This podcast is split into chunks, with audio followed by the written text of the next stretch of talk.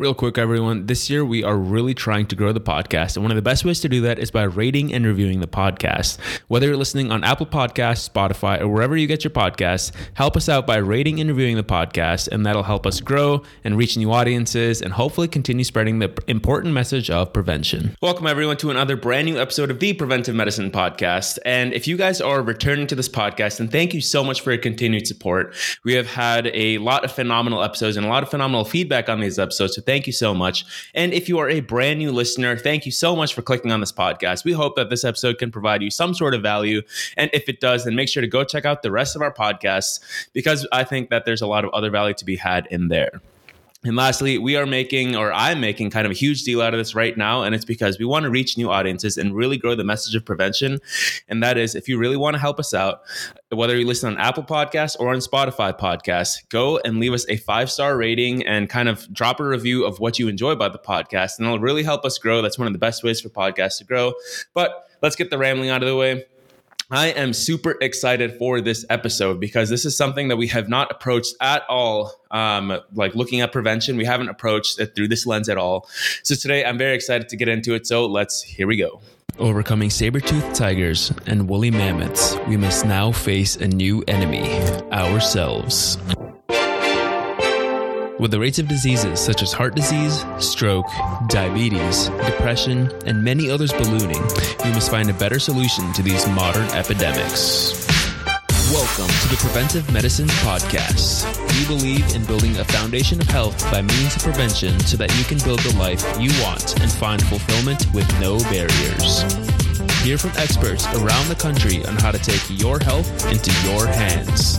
Take control and build a foundation of health for the life that you want to live. And now, here's your host, Raghav Sharma. So, today we are talking about prevention from a completely new lens, as I was mentioning. And today's guest is Leoson Hoay, um, who serves as a research, research analyst and data steward at the University of Chicago Urban Labs. And he pretty much helps support create uh, data driven solutions for public health problems. And you can see where I'm getting with this, where this is a completely new angle, something we haven't talked about he spends and works in various fields um, using data engineering to help things like mental health counseling, environmental remediation with organizations in both the US, Singapore, and also in Australia. Um, Leoson earned his master's in computational social science from the University of Chicago and his undergraduate degree in psychology from National University of Singapore. Um, and he's currently pursuing a master's in computer science at the Georgia Institute of Technology. So, Leoson, welcome to the podcast. Thank you, Raghav. Happy to be here. Definitely. I am very excited for this episode. So, for the first thing, is kind of I mentioned a lot of things that you do, and a lot of our listeners might not be aware of what that is because we're all kind of within this health sphere. So, what do you do? What led you onto this path? And tell us a little about yourself. Sure. So, thank you, Raghav, for that uh, really detailed introduction. um, so, I don't I don't really have that much to add on to that. I can say that half of my day job involves developing statistical models, um, data analysis and visualization, and designing research methods to address um, public health questions. And the other half of it is in managing, you know, the health lab's data infrastructure, the maintaining of privacy and security policies, and um, ensuring that the lab is legally compliant with uh, with laws such as HIPAA um, that protect the use of sensitive health data. Um, and your other question was what led me to this path, right? Mm-hmm.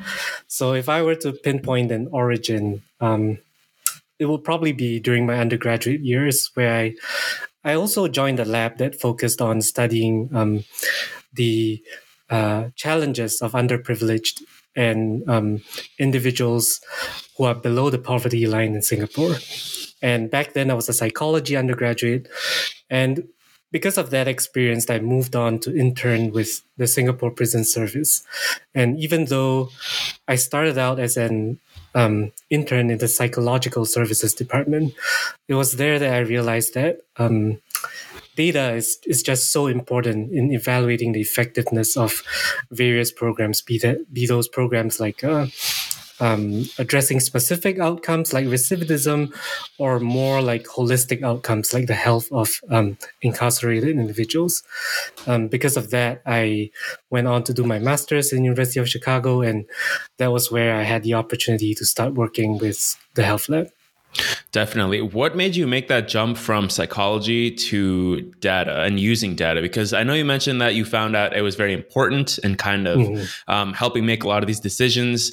And I think a lot of physicians and other people in healthcare also realize that data is incredibly important, but we don't necessarily like completely switch because going from psychology to kind of computers and using numbers and all these things is pretty big leap. What made you actually take that leap? Um, that's a good question, actually. I had a couple of mentors, um, both when I was interning at the prison service as well as uh, in my undergraduate years, that um, what they basically told me was that I like I could do a lot more with uh, with the skills that I had in programming and data analysis if I wanted to address problems at a larger scale. So back then, my initial aspiration was to be a clinical psychologist, um, mm-hmm.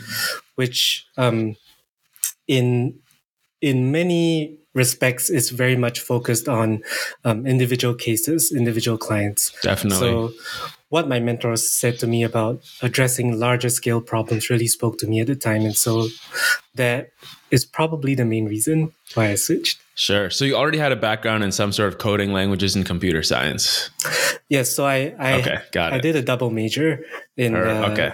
media studies. Yeah. All right. That makes a lot more sense because otherwise you have to completely learn coding and all that other stuff again. So mm-hmm. makes me feel a little bit better about myself too. So the number one question that we ask all of our guests on this podcast when they come on, given our name, is what does preventive medicine mean to you? What does it look like given your role and your experiences? Yeah. Um, from my experience, especially, I think um, the idea of preventative medicine means the um, uh, the development and study of methods that focus on actually maintaining uh, good health and maintaining a good quality of life, while also preventing the deterioration um, of such a quality of life, the prevent uh, the prevention of disease, and basically anything else that can affect one's quality of life. Um, so, with that definition, I think this applies to anything from biomedical interventions to even healthcare policies and even environmental design, like anything that focuses on pre preempting health issues as opposed to dealing with it after it actually happens. Yes, I absolutely love that. You mentioned kind of the environmental design um, and all those other things. And this is one of those aspects of preventive medicine that we typically don't think about because when we think of medicine, we're thinking of interventions within kind of the healthcare setting, whether it's a physician, a maybe like a dentist, um, a pharmacist, all of those kinds of traditional healthcare roles, physical therapist, whatever. But we don't think of it from a larger perspective. And I like how you brought that up, where you have the policy aspect, you have the environmental design. How are we designing our neighborhoods, our systems, variety of these things? And this is exactly why I have you on. So let's start diving into it. And the first thing is you use data to solve problems. How do we use this data to solve these problems, and what does that process look like? Great question. Um, so I actually think the power of data lies, you know, not really with the data itself, because data has been around for a long time, but um, data has become much more important recently because of advances in statistical methods and especially like the computational power to process it. So one example, um, which I'm sure you're already familiar with, is in um, machine learning, right, for mm-hmm. healthcare applications.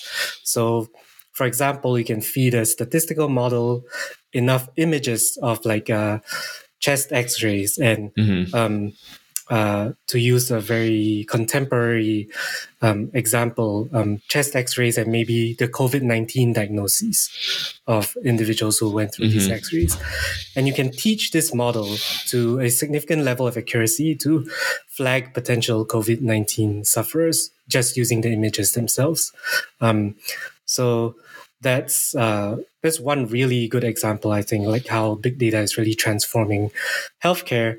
And um, to speak to your point about you know urban design and, and preventative medicine, like another poignant example is when you're examining environments, um, when you're examining um, uh, various uh, aspects of medicine, like behavioral health, uh, uh, um, respiratory health. Like you're not when if you're looking at it from the urban setting, you're not looking at individual patients anymore. You're mm-hmm. looking at um, groups of patients. You're looking at uh, these large data sets, right?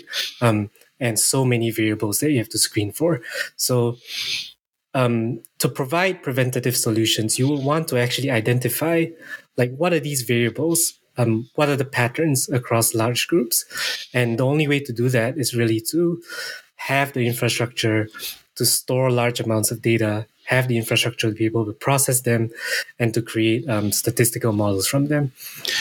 So, would you say the most important part of this is not necessarily data collection, but the improv, like the making statistical models and continuously improving them to kind of hone what results you want to get out of them? Because a lot of times we hear like you're only going to get results for what you kind of measure and what you analyze for. So, is improving those statistical models the main aspect of this? I would say that is that is definitely one of the main aspect. The other main aspect that I will add to that is um, having uh, an appropriate data infrastructure. So not just I mentioned storage, but there's also um, uh, pipelines. So, for example, are you even collecting pieces of information that might be important? So, if you're uh, recording data, say from physician visits, um, what what what pieces of data are you recording? All that is important as well. Definitely. And I think that's one of the uh, issues that we do have in healthcare right now, where the data that is recorded is not necessarily um, going to uh, help physicians give better care it's kind of improving the efficiency of that care whether it's like reduced number of rehospitalizations um, reduced number of physician complaints improved physician uh, satisfaction scores all of those things. That's a lot of what's measured right now from what i hear of my attending physicians. Given that my position as a resident obviously i'm not like as exposed to these yet but that's what i hear right now. So it sounds like we do need to improve the kind of data that we're collecting um, between these patient physician interactions so then we can hopefully get better results through that. And I, I also hate to sideline you here, but um, one of the other aspects of things that's like difficult in healthcare is kind of gathering the appropriate data, and that is because a lot of people who are get who's like gathering data and setting these things up do not have a healthcare background, so they're kind of just looking at it from the business standpoint. So, is there something mm-hmm. you can speak about there? Yeah, definitely. So I would say that um, uh, what you said is, is is definitely accurate. So the people who are handling um, data transfers or even the storage of the data, or like if if if a researcher wants to use like a specific data set from a hospital, for example, um, doctors aren't aren't the main people who are handling this process, right? Mm-hmm. It's mostly administrators, kind of like what you said, and um, they may not have the same level of training or um, familiarity with uh, the variables in the data set to speak to um, uh, uh, sort of the, the, the sort of to discuss with the researcher like which which variables are actually important for the research. Yeah. So that's definitely a problem. And another issue is is also that um, a lot of healthcare data is obviously very sensitive and is protected by by HIPAA and um, individuals who handle these data sets have to be trained in how to ensure like the security of such data in order for um, the data to even move between different mm-hmm. organizations. So, what are some of the protective measures that can be used for that? Because I know uh, HIPAA law is something that's very important right now, and a lot of people are talking about it just because um, with a lot of this like vaccine stuff for COVID and whatnot, everyone just mentioning HIPAA.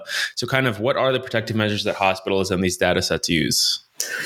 So, I would preface the, my answer to that by sort of dividing the motivations for protection into two simple points. So, um, all the protective measures are basically there to ensure that, first of all, like no third party is able to misuse the data or to identify um, uh, individuals based on sensitive information. Mm-hmm. And obviously, the second reason is to um, protect the organizations which are, you know, the guardians of such data, mm-hmm. so that um, uh, in case there is any um, breach, which may not happen because of uh, may not happen because of anybody's mistake. It could be as simple, um, as simple as you know someone sending an email by accident while attaching or, or a cyber attack.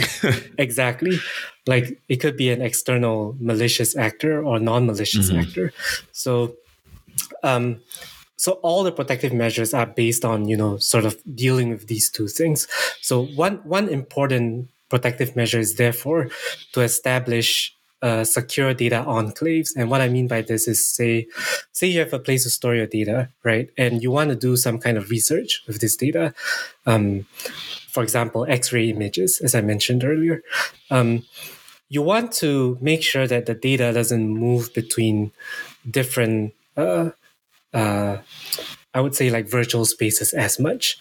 Mm-hmm. So building a strong, a secure data enclave includes having the storage, um, the analysis capability, um, and the ability to use this data as much as possible in the same place so that you can manage access to this particular enclave very easily, mm-hmm. right? And then if you're going to protect um, this data, you only have to protect you know a single sure. point of vulnerability. Sure. So that is one protective measure um, that is really important. And that's what we try to do at the health lab as well Definitely. Um, so I think a similar analogy, what it sounds like is if you have like a bank vault and you have all the cash exactly. in there, instead of transferring the money back and forth when you need to use it between like one bank and another bank, and you can suddenly get hit by a robber in transit, you store as much of that data in one spot as possible within that bank vault and secure that and just kind of regulate access to it. So it'll be a lot easier to do it that way versus just constantly transferring it. That's what it sounds like, correct? Yeah, yeah, exactly right. And um, an addendum to that is also um, instituting policies and um, making sure that staff remember that you know don't do things like emailing data to each other um, don't use your personal machines to process such uh, like HIPAA protected data, mm-hmm. etc. Yeah, definitely. I didn't think we'd ever be talking about uh, protecting data on this podcast, but here we are, and that's why I love it because we approach it through so many perspectives. But let's get back a little bit into the straight up prevention and preventive type topics. Uh, we talked previously on another Zoom call about uh, some of the research that you've done. And one of those was in the cycling of the homeless population between a variety of areas, such as hospitals, um, maybe shelters, or whatever their housing situation is, and unfortunately, sometimes jails. Can you tell us a little bit more about this project? And definitely, um, I'm excited to talk more about this. So, this project basically involved, um, as you mentioned, like uh, three different sectors. The um, and we had to merge data sets that we obtained from what is basically um, uh, organizations in these disparate sectors that don't usually talk to each other. Um, so the the whole rationale for doing this is that um, we hypothesize that a lot of individuals um, who experience uh, um, behavioral health issues, who experience uh, physical health issues, um, and also uh, at the same time are experiencing other kinds of vulnerabilities, such as uh, homelessness or or being incarcerated. They are actually more vulnerable because of the fact that um, these things, while they look as if they happen independently, are usually attributable to various aspects of the person's life. For example, they, they just may not be born in into a very fortunate uh, uh, uh, uh, a family situation, mm-hmm. and that um, um, that makes them more vulnerable in terms of you know when they contract or when they um, get a disease and seek help, they may not have appropriate coverage or they may not have enough resources to even um, access appropriate treatment. And therefore, they end up in um, the public healthcare system a lot mm-hmm. because these symptoms keep recurring, right? And then at the same time, so this is just a hypothesis. So obviously, I'm not referring to any individual subject here, but um, just imagine like somebody who who um, is pretty desperate financially, and so they might, you know, um, commit minor offenses in order to um, deal with this desperate situation, and they get caught for it and end up in jail. And some jails um, obviously don't have the appropriate uh, healthcare services that this person might need as well. So when they get released from jail, they end up back in hospitals again. Mm-hmm. So we wanted to identify these individuals and also to um, observe some of the characteristics uh, that these individuals possess that may become a pattern. And and the reason for doing this is speaks to you know um, preventative medicine as well because we want to uh, pinpoint people who may be at risk of cycling between these mm-hmm. different sectors, and if we are able to get the variables that uh, seem to point most heavily towards them being at risk of cycling, then that can be useful for uh, these various organizations. So when someone comes in, um, if they get this person's history, this person's uh, uh, uh, activities in the in the past few months or even a year, they may be able to say like, "Oh, wait, you're you're kind of at risk of of so and so. Let us, you know, uh, provide you with with the appropriate treatment." Sure. So this is definitely a very noble cause and a very noble issue and something that should definitely be addressed because even like as a med student, when I was rotating through some of those more uh, public health and uh, community facing hospitals um, that are maybe for the underinsured or uninsured, then you do see a lot of this. You see people cycling in between um, the jail system, the hospital system, and homeless shelters, just wherever the housing situation may be. Mm-hmm. And everything you talked about is 100% true. I've seen it. And the question now is what do we do with this data? How do we collect it? What do we do with it? And how do we actually help these people? Because it takes a tremendous amount of resources and kind of coordination between these three separate sectors, as you were talking about, to get them to do something. And this is about also people that aren't necessarily going to advocate for themselves because they don't either have the agency, they haven't been brought up with the agency, they just don't know how a lot of these systems work. How do we use this data to actually help these people and prevent the cycling of this and hopefully the deterioration of their health? Yeah so those are two like very important questions. And i think especially like how do we collect this data? That's uh that really speaks to one of the challenges that we encountered during the project. So um uh with such sensitive data especially the data from the hospitals um we have to be we had to be extremely careful when when linking these data sets. So in order for um, to even get this project approved and for the organizations to work together, we had to basically create a protocol um, that ensured that even though we're like sort of linking individuals across these different three sectors, no single person, including anyone who's analyzing the data, ever sees like the actual names of the people. Mm-hmm in the dataset. Yeah. Um, and no single analyst also sees um, identifying information alongside whatever variables are in those datasets.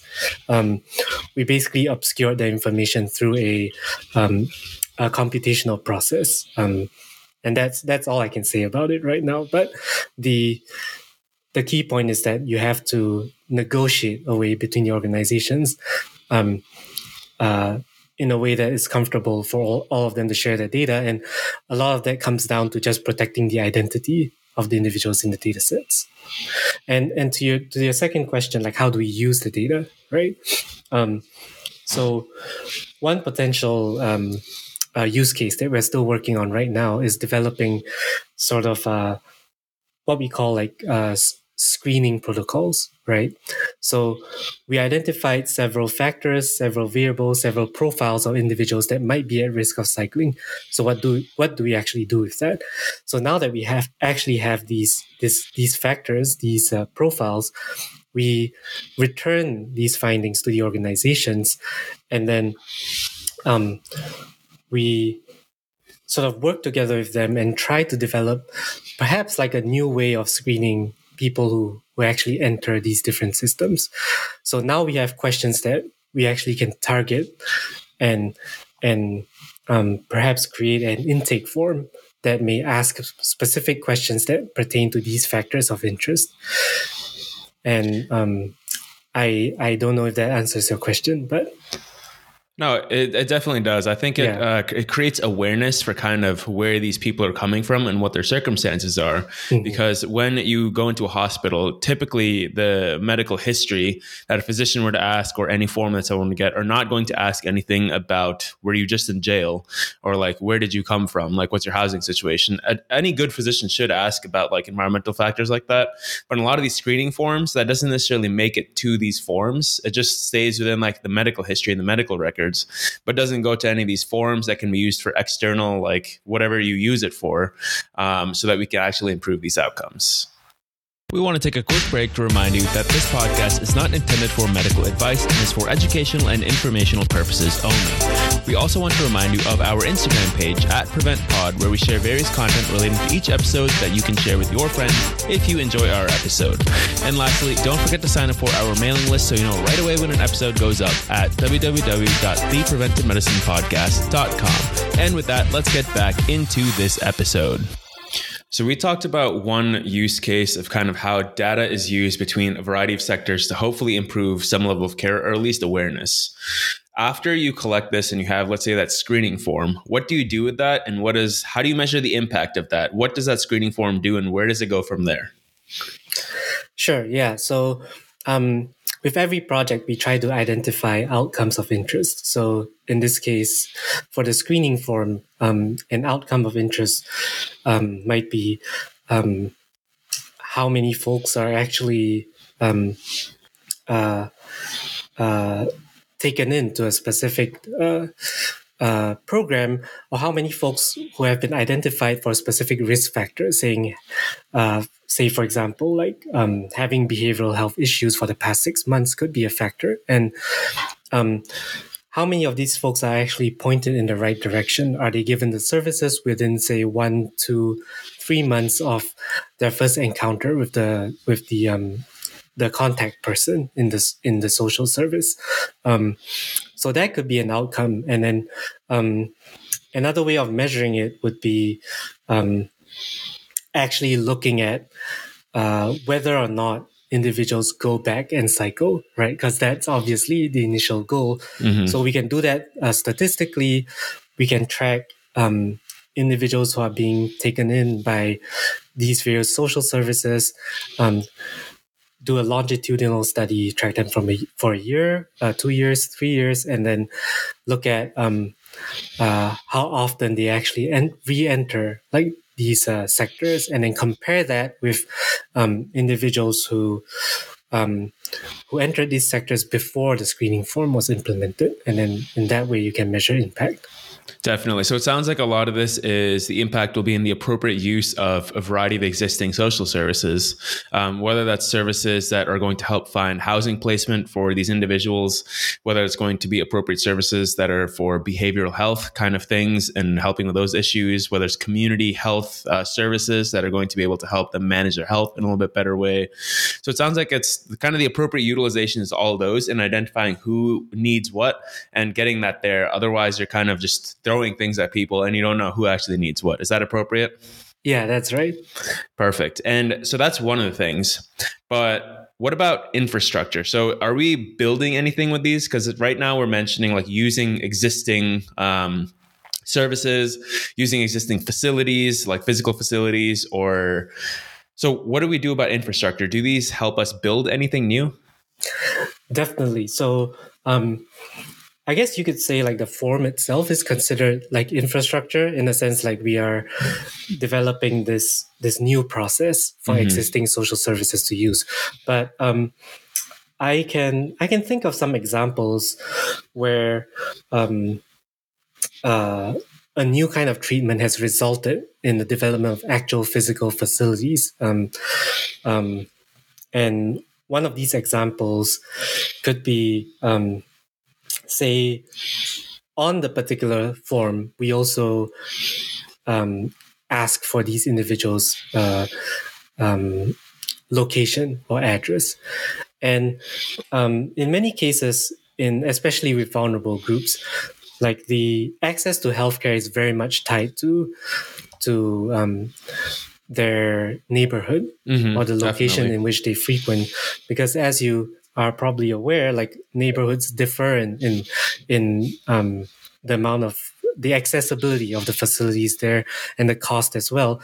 So if we find, um, so this is just a hypothesis as well because um, we haven't, you know, we're still in the process of developing the screening form, so we don't actually know this. But say if we find a particular neighborhood um, that is being reported a lot on the form um, as part of this at-risk population, we could definitely use that as a petition um, to the city council, for example, to develop new facilities in the area. So that's one way um, we might address uh, the question of infrastructure. Definitely. And I think that's hugely important because uh, what a lot of these places need um, to make these changes is overwhelming data. And at one point, you can like say, "Oh, these places need this kind of infrastructure because it's not there." But unless there's data and robust data to kind of back that up, people are more hesitant to make those changes and invest a significant amount of money, especially like in the city of Chicago, which is like chronically we're short of budget. The city has no money, and it's very difficult to make a lot of these things happen. And if you just have overwhelming data that's kind of showing we need this this. This is a significant public health issue. This is a significant issue that's impacting the health of many people. We can do a lot to prevent this, get on the front end of this. Then I think people will be more likely to invest in those services. So that's definitely where that data can be used. Yeah, and, and you could really get into the weeds of um, um, when it comes to infrastructure, you can really get into the weeds of this whole uh, um, big data or data analysis thing. I've I know a project. I can't remember the authors, but um, they actually use mobile phone geolocation data to track folks in in a neighborhood, um, and and um, basically see how folks were accessing um, uh, various uh, amenities such as public transport, mm-hmm. and um, they wanted to specifically look at individuals who were um, who uh, who had some form of disability. So, and to look at you know the time taken to travel between point A to point B, for example, and and really like seeing comparing that between different uh, neighborhoods. So I, you know, you can do interesting things like that and try to like compare, say, the accessibility of one neighborhood to another. So Definitely. And I think that's once again in, incredibly important because we know and we've talked about many times in this podcast how accessibility and ease of transport and ease of use of a lot of these facilities helps people to stay on top of their issues. They're more likely to visit a physician when they need it. They're more likely to use visit a community health uh, area if they need it, more likely to access gyms, recreation areas, all those kinds of things. So if this data can be used for that to kind of improve infrastructure, improve public transportation, that's hugely beneficial. And that's exactly why we have Leoson on this podcast. Um, another project that you mentioned previously in that uh, call was that of insurance backed psychiatric placement and various providers. And we know that psychiatric care and mental health is something that's um, hugely important, but there's like no psychiatrists. A lot of psychiatrists, I don't know if you're aware of this, but a lot of psychiatrists have like six month to like one year wait lists just because there aren't that many. And there's a lot of people who are having these kinds of needs. Um, so, can you talk about that project a little bit? Sure. Um, so the project I mentioned, it may not speak directly to the problem you talk about, which is the scarcity of psychiatrists yeah, in fine. general and, and the cost as well. Um, but it does speak peripherally to it. So um, we have this project that's going on where we're trying to in, involve uh, psychi- psychiatric service providers um, and mental health professionals in um, what is known as the Crisis Assistance Response and Engagement Program. And that basically involves staffing 911 response teams in Chicago with mental health professionals. Um, so uh, there, there is a the ostensible goal, which is to basically um, uh, sort of address behavioral health related 911 calls with actual behavioral health professionals. Yeah, people who are trained in it.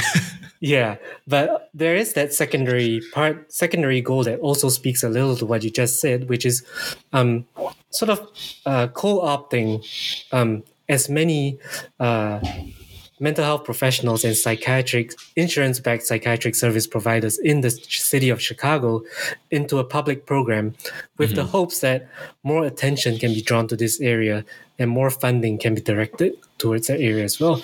And um, thereby you know potentially um, attracting more psychiatrists um, or more people who want to be psychiatrists in the future. Um, but uh, to go back to that project, um, uh, the project basically focuses on reducing um, potential uh, violent incidents involving police confrontation, especially in behavioral health calls, um, with the hope that mental health professionals are better at de escalating um, mm-hmm. situations, especially with uh, folks that are. You know, overtly experiencing a, a mental health episode, yeah. Um, which may not be as easily recognized by um, law enforcement of officials who are trained differently.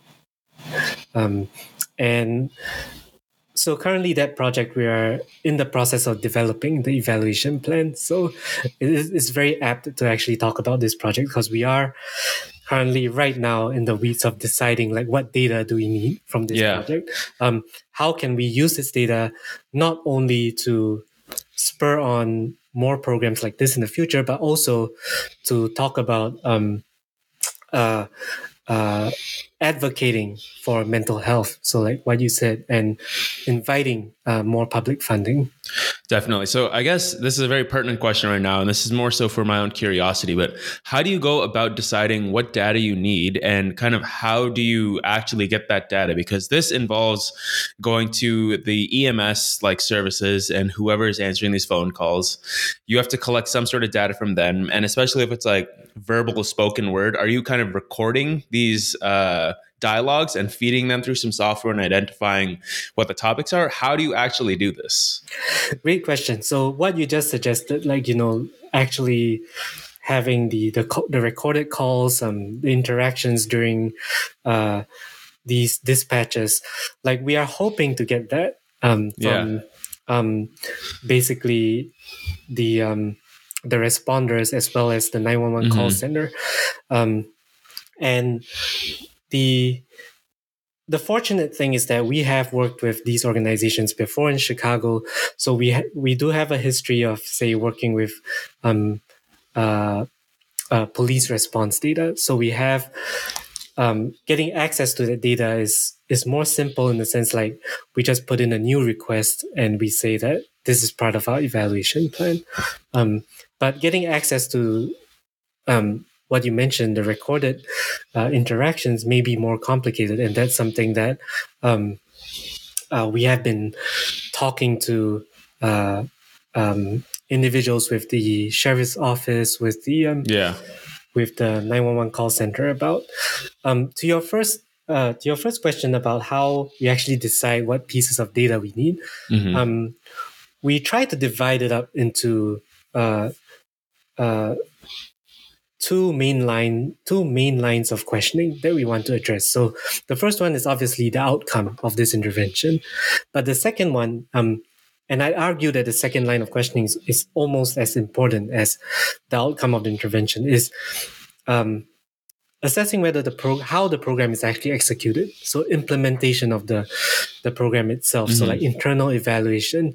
Um, so this, for example, can involve asking questions such as, um, are the the behavioral health professionals comfortable with uh, going out with police officers in these mm-hmm. dispatch teams? Do they feel that they are well trained to deal with these high stakes situations? Um, these kinds of questions. So usually we start from these uh, uh, top level questions, and then we sort of narrow it down to okay, if we want to really evaluate this, like what uh, what information do we need so in, for for the for the question regarding like training for example um, we we could say like oh perhaps you want to you want to pull the training materials you want to pull um, uh, data uh, as to like how long this these behavioral health prof- professionals spent in in mm-hmm. uh, uh, dispatch training. We want to actually maybe send out a survey um, periodically to these folks to ask them is the training adequate? You know on a scale of one to five that kind of thing. Sure. So we're actually working on all this right now. So that's a really good question. Um, Perfect. And then I guess another thing for my curiosity, we were discussing mm-hmm. earlier in this podcast how oftentimes a lot of the outcomes and a lot of the data that's collected, um, we need to make sure that it's clinically focused and it's relevant to what we actually want the outcomes to be. How do you make sure that the state's focused on this? Do you have like someone on the team that is acutely trained within some of these things and looking forward to and knows kind of what we want these outcomes to be? Or how do you set those outcome goals when you're working from the top down approach, like you were mentioning? Yeah. So, um, your intuition is pretty much correct. So we have um, folks at the health lab um, who have uh, who have expertise in in specific areas of of uh, healthcare research. Yeah. So we have a research director, for example, who's very um, very much uh, um, involved in designing the the evaluation process from the top down perspective. So like what needs to go here, what needs to be, um, uh, what models do we use so that we can draw the appropriate uh, conclusions? And then we also have a principal investigator on the team who is trained in um, uh, healthcare. Um, we have a physician, we have an economist, um, and they are the ones who provide input as to uh, which measures are the most important. Um, yeah. Got it. And now the last question I had on this project, and this is sorry for the listeners back home. This is all for like my curiosity's sake at this point, just because I, am trying to understand how these things work and how they play into kind of the bigger picture of health. Because you can prevent a lot of things from just this uh, simple. Well, it's not really simple. It's pretty robust, but um, from this one kind of piece of data collection, and hopefully, if it gets applied, you can do a lot. Um, so when it comes down to it, you are collecting data from like EMS, these phone calls. You have to have some sort of data collected from the actual interaction with whoever is having a mental health um, symptom, whatever it may be. And you also have to have data on the outcome. And you also have to have willing participants from like the healthcare side of whoever these mental health providers are, whether psychiatrists, psychologists, whoever it may be. How do you get them all to play together? And do you have to kind of disclose that all? Are they all willing partners? Yeah, so I think to actually pull a project off like this, um, it takes years of sort of building relationships as well. So we are fortunate in the sense that we have um, we have long-standing relationships with these organizations. Um, we also have folks who um, uh, basically have networks across uh, the health lab, um, across uh, um, the EMS uh, uh, service providers, the um, sheriff's office, and then basically it's meetings after meetings and uh, co-opting more and more mm-hmm. people. Mm-hmm. And I think the essential component is actually getting um, a lot of the the legal legal documents drafted up, um, mm-hmm. and that involves uh, sort of um, a statement of work which uh, lays out like how the entire experiment or how the entire intervention is going to be conducted and also a data security policy. Um, these two pieces are the most important and once you are able to get you know all your various stakeholders to agree on these two things then um, uh, that's where you can give the green light. Um, yeah but Mm, but negotiating these things really involves uh, um, uh, many different stakeholders. Sure. It sounds like a lot of work, and there's just so much that goes on behind the scenes that a lot of people don't know of what's going on. And either they will never ever hear of this project, or it's something that'll just be going in the background and no, no one will ever acknowledge it. And that's why I want to have people such as yourself come on this podcast to talk about these things because they are all impacting our health to some extent or another.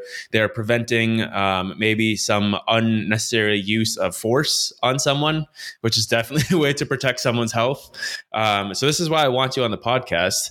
And one of the other questions I have for you now here is we've talked so much about these social services and a lot of kind of what happens. And between the lens of prevention and kind of acting on an acute situation do you think that a lot of existing community social services given that you have so many relationships can actually help prevent problems from occurring? Or are they most active and best at solving acute problems I think that many social services, um, such as homelessness shelters, for example, they definitely provide um, a lot of acute assistance for a certain point in time, right? So, um, uh, there's an emergency, someone needs housing right now, they can do that. And um, a lot of these social services are actually focused on that. So I, I, I do believe that.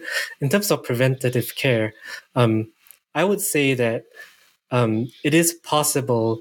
I wouldn't say that they they um, that a lot of social services have the same amount of capacity to provide preventative care as compared to solving acute problems.